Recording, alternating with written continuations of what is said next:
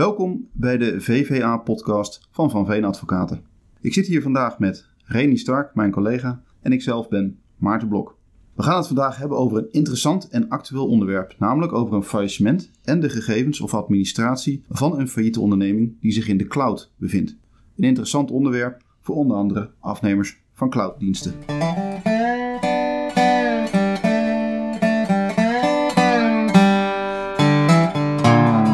Zoals ik al zei, zit ik hier vanmorgen met Reni Stark. Reni, welkom. Ja, Kun je jezelf dankjewel. even kort introduceren?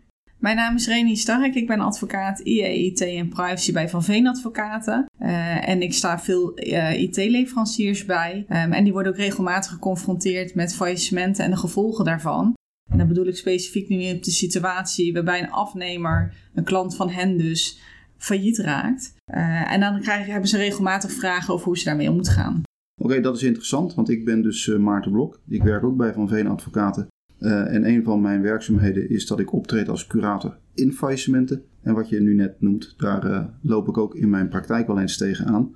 En we hebben binnen de sectie insolventie ook wel besloten dat we meer de samenwerking met de intellectuele eigendoms- en privacy sectie willen zoeken. Ja. Omdat dat gewoon een actueel onderwerp, een actueel thema is. ja, zeker. Je merkt toch dat je elkaar kunt versterken door de verschillende ja, specialismen. Wat ik eh, in mijn praktijk nog wel eens eh, eh, meemaak, is dat wij te maken krijgen met een cloud. En ik ben totaal niet computertechnisch aangelegd. Zou je eens kunnen uitleggen, wat is het nou precies in cloud? Wat zijn clouddiensten die geleverd worden? Ja, eenvoudig uitgelegd betekent dat dat de software en de data zich niet meer op de computer zelf, maar in een cloud bevindt, eh, die je door middel van het internet eigenlijk wereldwijd kunt bereiken. Eh, dat betekent dus wel dat de data niet meer opgeslagen is bij de ondernemer, maar bij een derde, in dit geval dus de, de cloudleverancier. En dat kan van allerlei soorten data zijn. Dan heb je het over kennisbestanden, maar ook administraties. Klopt, klopt. Eh, tegenwoordig maken veel bedrijven gebruik van administratiesoftware, omdat het enorm praktisch is. Eh, en wat ik al aangaf, SaaS-software is in principe wereldwijd eh, bereikbaar. Dus als je ergens maar beschikt over het internet, en je, dan kun je inloggen en dan heb je toegang tot je systemen. Dat is erg praktisch en prettig. En ja, daarom kiezen veel ondernemers ervoor om bijvoorbeeld een administratie in de cloud op te slaan. Nou noem je weer zo'n eh, zo'n term, SaaS geloof ik. Ja, Waarvan ik dan als leek denk, wat is dat nou precies? Wat moet ik me daarbij voorstellen? SaaS is eigenlijk een hoog serviceniveau eh, wat betreft eh, clouddiensten. Dat betekent dat zowel die hele hosting als de software zelf geleverd wordt door de leverancier. Dus eigenlijk hoef je helemaal niet zelf te doen. Als we dan weer teruggaan naar die administratie. Je moet natuurlijk de administratie wel zelf invoeren, maar daar stopt het. Je hoeft dus geen verstand te hebben van IT. eh, wil je dat verder gaan beheren? Dat wordt helemaal voor jou gedaan door die derde. En komt het in de praktijk nu vaak voor? Ja, heel veel. Juist omdat het zo makkelijk is. Je wordt volledig ontzorgd. Oké, en je hoeft als gebruiker dus in beginsel geen technische kennis of iets dergelijks te hebben om gebruik te kunnen maken van die oplossingen. Nee, klopt. Zijn er ook nog andere oplossingen eh, die jij kent die gebruikt worden door bedrijven? Ja. Je hebt bijvoorbeeld IA's en PA's. Eh, ik denk wel dat het eh, voor, voor deze podcast iets te specifiek is om daar verder over uit te wijden. Maar dat zijn eigenlijk vergelijkbare oplossingen zoals SaaS. Alleen het verschilt ten opzichte van het serviceniveau. Daar moet je iets meer zelf doen. SaaS is eigenlijk het meest optimale. Oké. Eh, we zien dus in faillissementen dat er redelijk vaak administraties tegenwoordig gevoerd worden Ja, in de cloud. En wij vinden die administratie als curator natuurlijk ontzettend belangrijk. En we willen graag toegang hebben tot die administratie. Mhm. Dat kun je denk ik wel eh, begrijpen. Want mijn taak als curator is om zoveel mogelijk geld bijeen te brengen in een faillissement voor die schuldeisers. En dan moet je weten wat de bezittingen zijn van een failliet bedrijf of wat de Ja. bezittingen zijn geweest van een failliet bedrijf. En daarvoor heb je juist weer die administratie nodig, want daarin kun je terugvinden wat heeft het bedrijf gehad en wat is er eventueel gebeurd met de bezittingen van het bedrijf. ja precies. En, en merk jij dat bestuurders daar zelf ook aan meewerken? Uiteindelijk heeft een bestuurder de verplichting om mee te werken in de afronding en eh, de afwikkeling van een faillissement. Alleen een bestuurder is in zekere zin ook wel met zijn handen gebonden Mhm. als hij administratie moet aanleveren die ergens staat waar die niet bij kan. Ja. Omdat het bijvoorbeeld in de cloud staat. Ja, En dan kan dat nog wel eens een spanningsveld opleveren. Kijk, wij streven ernaar om zoveel mogelijk geld bijeen te brengen. En die administratie, wat ik zei, is daarvoor ontzettend eh, belangrijk. En dat doen we ten behoeve van die schuldeisers. Ja. En de praktijk heeft gewoon uitgewezen dat heel veel faillissementen toch onvoldoende opbrengsten opleveren om die schuldeisers te kunnen betalen. Zelfs een klein beetje betalen lukt in veel faillissementen niet. Dus dat is op zich wel een probleem. En vroeger was dat relatief makkelijk, want administraties die werden gevoerd op papier. Je kreeg gewoon de ordners kreeg je mee. Mhm. En dan kon je in gaan kijken van wat is er gebeurd met de bezittingen van het bedrijf. En een jaar of wat geleden veranderde dat. Administraties werden meer gedigitaliseerd, maar dan ging je naar een failliete onderneming toe. Daar trof je gewoon een computer aan.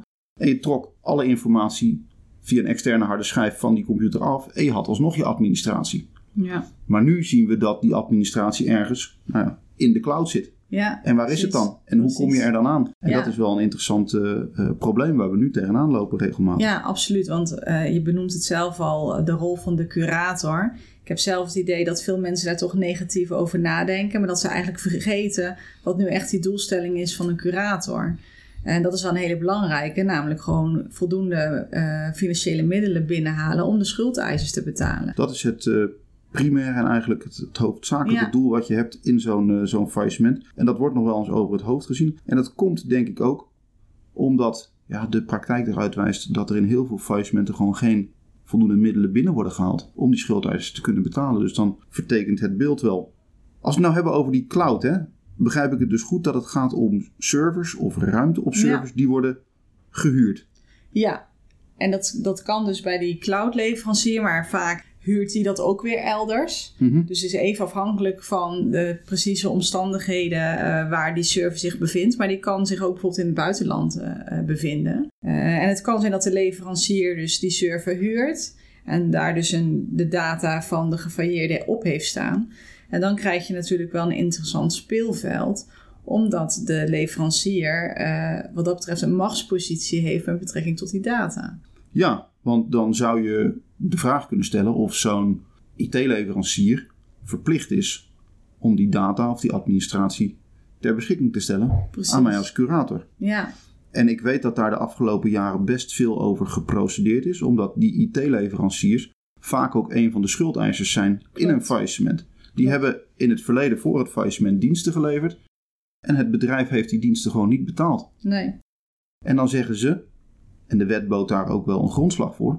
Als jij mij niet betaalt, dan heb ik het recht om zaken die ik nog onder me heb. En administratie zijn gewoon zaken die je onder je hebt. Om de afgifte daarvan even op te schorten in Ja. afwachting van de betaling die jij mij moet verrichten. Ja, ja. En in 2017 is daar iets meer verandering in gekomen. Klopt dat? Ja, de wet is in die zin eh, eh, veranderd. Ook omdat de wetgever meende die belangen van de schuldeisers, het betalen van die schuldeisers, dat komt niet goed uit de verf. Dus we moeten zorgen dat die curatoren wat meer machtsmiddelen Mhm. krijgen, wat meer mogelijkheden krijgen om die schuldeisers te gaan betalen. En dat betekent dat ze meer informatie moeten kunnen krijgen.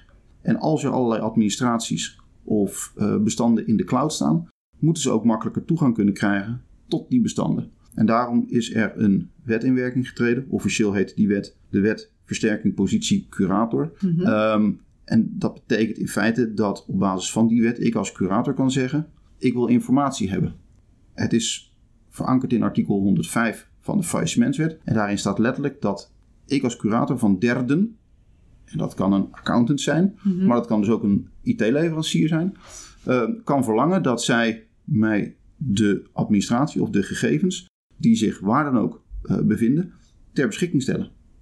En dat is voor mij als curator natuurlijk wel een prettige ontwikkeling. Ja, zeker. En dat ter beschikking stellen is niet eh, puur de rauwe data aanleveren. hè. Dat is dus ook eh, dat het goed uitgelezen kan worden. Ja, je moet ook ehm, eh, zorgen dat ik binnen redelijke tijd Mhm. die gegevens leesbaar kan krijgen. Dat, Ja. dat ik daar de beschikking over krijg. Dat dat voor mij als curator eenvoudig te ontsluiten is. Ja, maar die wijziging ne- neemt dat ook met zich mee dat daardoor die verantwoordelijkheid bij de bestuurder zelf meer is weggenomen? Is, is, is het meer een verschuiving?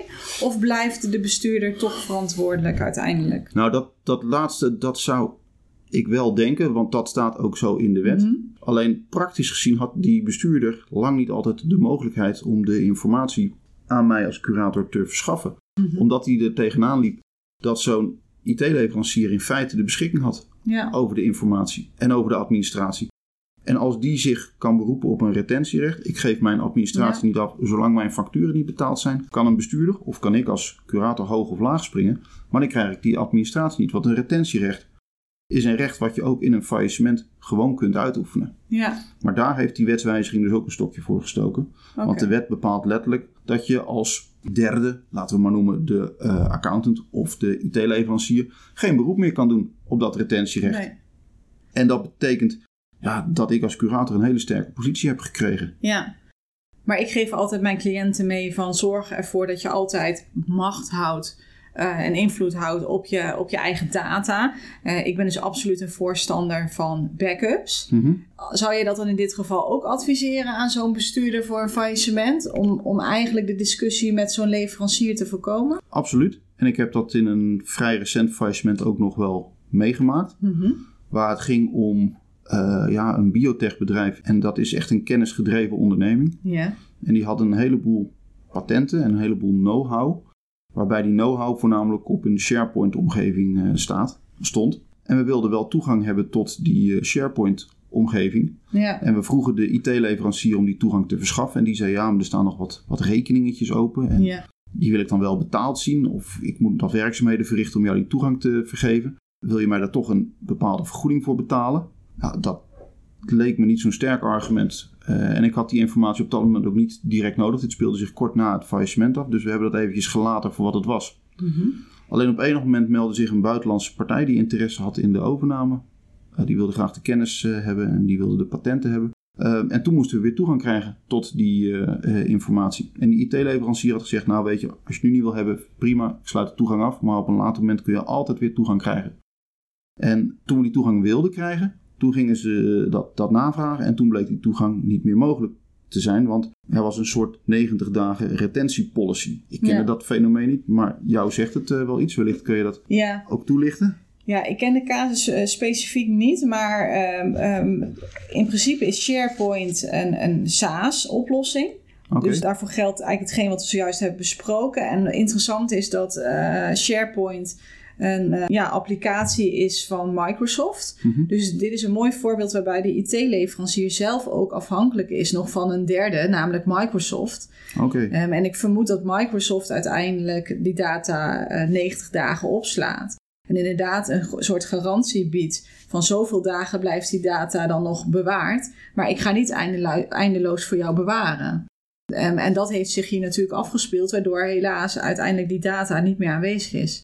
Nee, want dat verbaasde mij dan ook wel weer dat nou, die data zou nog ergens zijn Mhm. op een server, maar er zijn heel veel servers en die kunnen overal op de wereld staan. Zo Ja. begrijp ik jou net. En dan moet je maar gaan zoeken. En dat wilde Microsoft wel gaan doen, zonder de garantie dat ze die gegevens en die data zouden vinden. En dat kostte 85.000 euro. Ja, Zo werd mij verteld. ja. Ja, want Microsoft zal veel service hebben, dus het kost ook veel tijd. Zonder de garantie dat je inderdaad de data Ja. terugkrijgt. En terugkomend op jouw vraag van zo net. De bestuurder in deze heeft denk ik goed gehandeld. En ervoor gezorgd dat hij kort voor het faillissement gewoon een backup had gemaakt. Van de SharePoint-omgeving. Zodat alle informatie die daarop stond Mhm. alsnog ontsloten kon worden. En we Ja. hoefden dus niet het onderzoek van Microsoft te laten uitvoeren. Ja, want los van administratie ehm, kunnen er ook andere zaken worden opgeslagen eh, in software, in een SaaS, eh, die waardevol kunnen zijn eh, voor een faillissement, die eventueel ook verkocht kunnen worden. Ja, dit ging in dit specifieke geval dan echt om, eh, om know-how. Ja, Hè, dus het ging om patenten en de- die leverden een aantal testen op. En die testen die leverden resultaten op. En die resultaten die moest je op een bepaalde manier interpreteren en uitlezen. Dat is allemaal kennis en die hadden ze op die SharePoint-omgeving staan. Wat ik nog even wil benoemen is dat je in principe als IT-leverancier ook mee moet werken aan de afgifte of Mhm. het verlenen van toegang tot die administratie. En dat moet in principe kosteloos gebeuren. Ja. Alleen als er geld in het faillissement zit, dan zou je daar een redelijke vergoeding voor kunnen krijgen. Dan krijg je weer een discussie over wat is dan een redelijke vergoeding. Hè? Zie jij in de praktijk oplossingen om te zorgen dat je nou ja, die discussie niet hoeft aan te gaan? ja. ik adviseer IT-leveranciers eigenlijk altijd om ehm, hier rekening mee te houden met de huidige tarieven die zij eh, rekenen voor hun diensten. Dus dat je het verdisconteert in de huidige prijs. dan hou je hier bij je bedrijfsvoering gewoon rekening mee, bij je hele businessmodel. En dat voorkomt dus dat je uiteindelijk te maken hebt uh, met een klant die uiteindelijk failleert en dat het moedel verder leeg is. Dat je dus veel tijd kwijt bent aan discussies met de curator en uiteindelijk uh, geen vergoeding ontvangt. Um, het is natuurlijk uiteindelijk zuur dat daarmee een dienstverlening iets duurder wordt. Uh, maar ik denk dat dat uh, relatief een klein verschil zal zijn in de praktijk. En je voorkomt dus een hoop discussie mogelijk achteraf ja, ja. Uh, en vervelende situaties. dus ik denk dat dat een hele waardevolle tip of een waardevol advies ja. is wat je kunt, kunt geven. Ja, want uiteindelijk gaat er anders ook heel veel negatieve energie uit, omdat de, die discussies zijn gewoon langdurig. het kost je dus heel veel tijd en daarmee ook geld. Nou, iets anders, hè? want ik kan me ook zo voorstellen dat je toegang krijgt als curator tot uh, een, uh, een, een, SharePoint of, of tot een, een clouddienst. Mm -hmm. Daar vind ik informatie op. Maar daar kan een bestuurder of een ondernemer natuurlijk ook zijn privégegevens op hebben staan. Ja, nee, dat klopt. Uh, je dient daar inderdaad zorgvuldig mee om te gaan. Uh, indien jij e-mails moet raadplegen om de activa te inventariseren, dan is dat absoluut mogelijk. Alleen wanneer het duidelijk is dat er ook e-mailberichten in een mailbox staan van bijvoorbeeld nevenactiviteiten van de bestuurder, dan wel strikte privémails, dan is het niet zo dat je die allemaal uh, kunt bekijken. Uh, toevallig is dat uh, verder uitgewerkt of behandeld in een uitspraak van de rechtbank Oost-Brabant afgelopen zomer, dus de zomer van 2019. En daarin werd dus aansluiting gezocht bij een arrest van het Europees Hof uh, Foxley Engeland. En daarin is al eerder bepaald dat er een soort van briefgeheim geldt ten aanzien van bestuurders. Dus wat geldt voor de normale post, geldt ook bijvoorbeeld voor e-mailberichten en digitale bestanden. Uh, dus dat is wel interessant, een ont ja, interessante bevestiging. En daar dient de curator zeker in de praktijk rekening mee te houden. Ja, dus je kan niet uh, onbeperkt die, die bestanden doorzoeken. Nee, nee. Wat ik vaststel is dat het een interessante uh, materie is waar we het over hebben, waar nog veel meer over te zeggen valt. Maar als ik dit, deze podcast dan even moet samenvatten, dan is het voeren van een goede administratie echt van belang als ondernemer. En daar heb je als curator gewoon belang bij, bij een deugdelijke administratie en ook toegang tot die administratie. En dat belang zit met name in het belang van de schuldeisers dat wij als curatoren te dienen hebben. Ja. En de toegang die kreeg je vroeger heel makkelijk, maar dat is in het huidige tijdperk is dat wat ingewikkelder, omdat dat allemaal vaak in een cloud of in een SaaS of in een SharePoint of in wat voor omgeving dan ook wordt opgeslagen. En dat betekent dat je niet alleen te maken hebt met een bestuurder die die informatie moet aanleveren, maar ook met derden, accountants, IT-leveranciers die daar behulpzaam bij zouden moeten zijn.